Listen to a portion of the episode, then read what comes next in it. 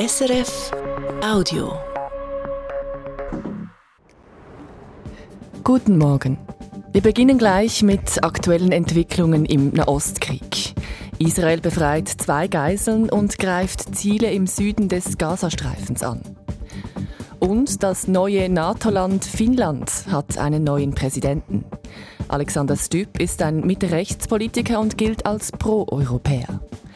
Und mit mir im Studio heute früh ist Juliette Schilz. Wie starten wir denn wettertechnisch in die neue Woche? Es ist weiterhin veränderlich heute mit sonnigen Abschnitten und lokalen Schauern bei rund 10 Grad. Im Süden ist es teils sonnig bei 13 Grad.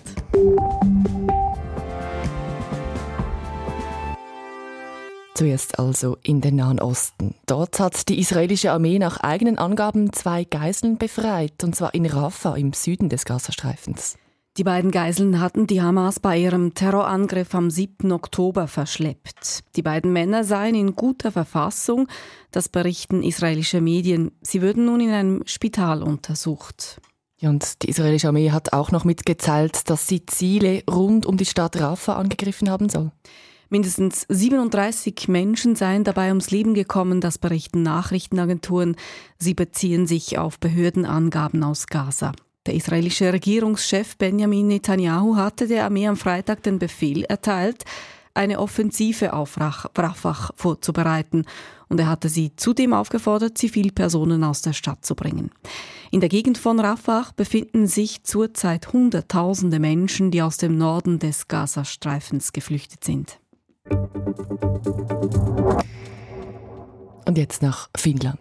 Das Land hat einen neuen Präsidenten, Alexander Stubb heißt er. Der Konservative hat sich in der Stichwahl knapp durchgesetzt gegen seinen grünen Gegenkandidaten Pekka Havisto. Nordeuropa-Korrespondent Bruno Kaufmann berichtet. Weniger als 100.000 Stimmen machten am Ende den Unterschied.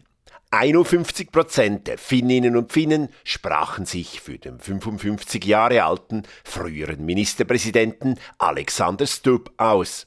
49 Prozent hätten den grünen Ex-Außenminister Pekka Haavisto bevorzugt. Doch was auf den ersten Blick wie ein gespaltenes Land aussieht, ist in Wirklichkeit ein geeintes Finnland, das am Sonntag deutlich machte, wie eine friedliche und freiheitliche Demokratie auch in schwierigen Zeiten einen Präsidenten wählt. Als erste Amtshandlung besuchte das neu gewählte Staatsoberhaupt noch am Abend die Wahlparty seines Rivalen. Sä oot yksi hienoimmista ihmisistä, jonka mä oon koskaan tavannut. Danke für diese Zeit, Becca, erklärte Alexander Stubb und betonte, dass Havisto einer der feinsten Menschen sei, die er je getroffen habe.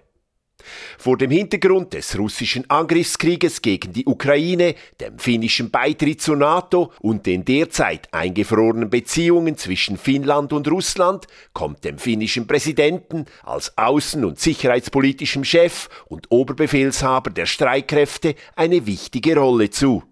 Als 13. Präsident des Landes möchte Alexander Stubb zur Beruhigung der angespannten sicherheitspolitischen Lage an der über 1300 Kilometer langen Grenze zu Russland beitragen. Gegenüber Radio SRF betont Finnlands neuer Präsident, dass die Lage unter Kontrolle sei. Unsere Offiziere sind da, die Grenzen sind äh, ruhig äh, und ich bin sicher, dass wir schaffen das. In der jüngsten Vergangenheit hatte Moskau versucht, mit einem organisierten Flüchtlingsstrom in Richtung Finnland die Lage zu destabilisieren. Als Gegenmaßnahme hat Finnland sämtliche Grenzübergänge geschlossen.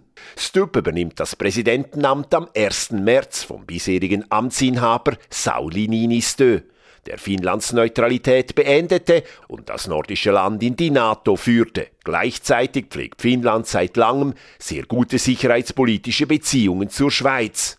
Daran soll sich, so der neu gewählte Präsident Alexander Stubb, auch unter seiner Führung nichts ändern. Jetzt sind wir in NATO, aber das bedeutet nichts für unsere bilaterale Relation mit, mit, mit der Schweiz. An der Stichwahl in Finnland vom Sonntag beteiligten sich gut 70 Prozent der Wahlberechtigten. Der Bericht aus Helsinki von Bruno Kaufmann. Und jetzt in die USA mit zwei Meldungen aus der Nacht, Julia Schild. Da geht es zum einen um die Hilfe für die Ukraine. Das Hilfspaket, das auch Militärhilfe für die Ukraine enthält, ist einen Schritt weiter. Der US-Senat hat eine verfahrenstechnische Sperre aufgehoben und soll Mitte Woche dann über das Paket abstimmen. Das Paket umfasst rund 95 Milliarden Dollar. 60 Milliarden sind für die Ukraine vorgesehen, 14 Milliarden für Israel. Nach dem Senat muss dann allerdings auch noch das Repräsentantenhaus darüber abstimmen. US-Verteidigungsminister Lloyd Austin ist erneut im Spital zum zweiten Mal innerhalb weniger Wochen. Grund dafür sei dieses Mal ein Problem an der Blase. Das erklärte ein Sprecher des Ministeriums. Die Amtsgeschäfte habe Austin an seine Stellvertreterin übertragen. Vor kurzem war Lloyd Austin wegen einer Krebserkrankung zwei Wochen lang im Spital. Und jetzt nach Deutschland. In Teilen Berlins ist noch einmal gewählt worden, und zwar, weil es bei der Bundestagswahl im September 2021 zu zahlreichen Pannen gekommen ist. Aber an den Stärkeverhältnissen der Parteien hat sich nur wenig geändert, oder? SPD, Grüne und FDP haben im Vergleich zu 2021 zwar Stimmenanteile verloren, die SPD bleibt aber stärkste Kraft in Berlin mit 22,2 Prozent. Danach folgen die Grünen mit 20 Prozent. Dazu gewonnen haben die CDU und die AfD. Die AfD ist damit in Berlin neu stärker als die FDP. Und damit sind wir jetzt beim Sport. Die Kansas City Chiefs haben den Super Bowl gewonnen, das Finale der amerikanischen Footballmeisterschaft. Mahomes flings it. It's there! Hartman! Jackpot! Kansas City! Kansas gewann in Las Vegas gegen die San Francisco 49ers mit 25 zu 22 nach Verlängerung. Damit gelang den Chiefs die Titelverteidigung. Die Mannschaft aus Kansas City hatte den Super Bowl bereits letztes Jahr gewonnen. Und noch Fußball, da hat die Elfenbeinküste den diesjährigen Afrika Cup gewonnen. Die Mannschaft der Elfenbeinküste gewann den Final gegen Nigeria mit 2 zu 1 nach mit 2 zu 1. Und noch die Börsendaten von SIX. Die Börse in Tokio ist wegen eines Feiertags geschlossen. Der Euro wird zu 94 Rappen 41 gehandelt und der Dollar zu 87 Rappen 47. Das war ein Podcast von SRF.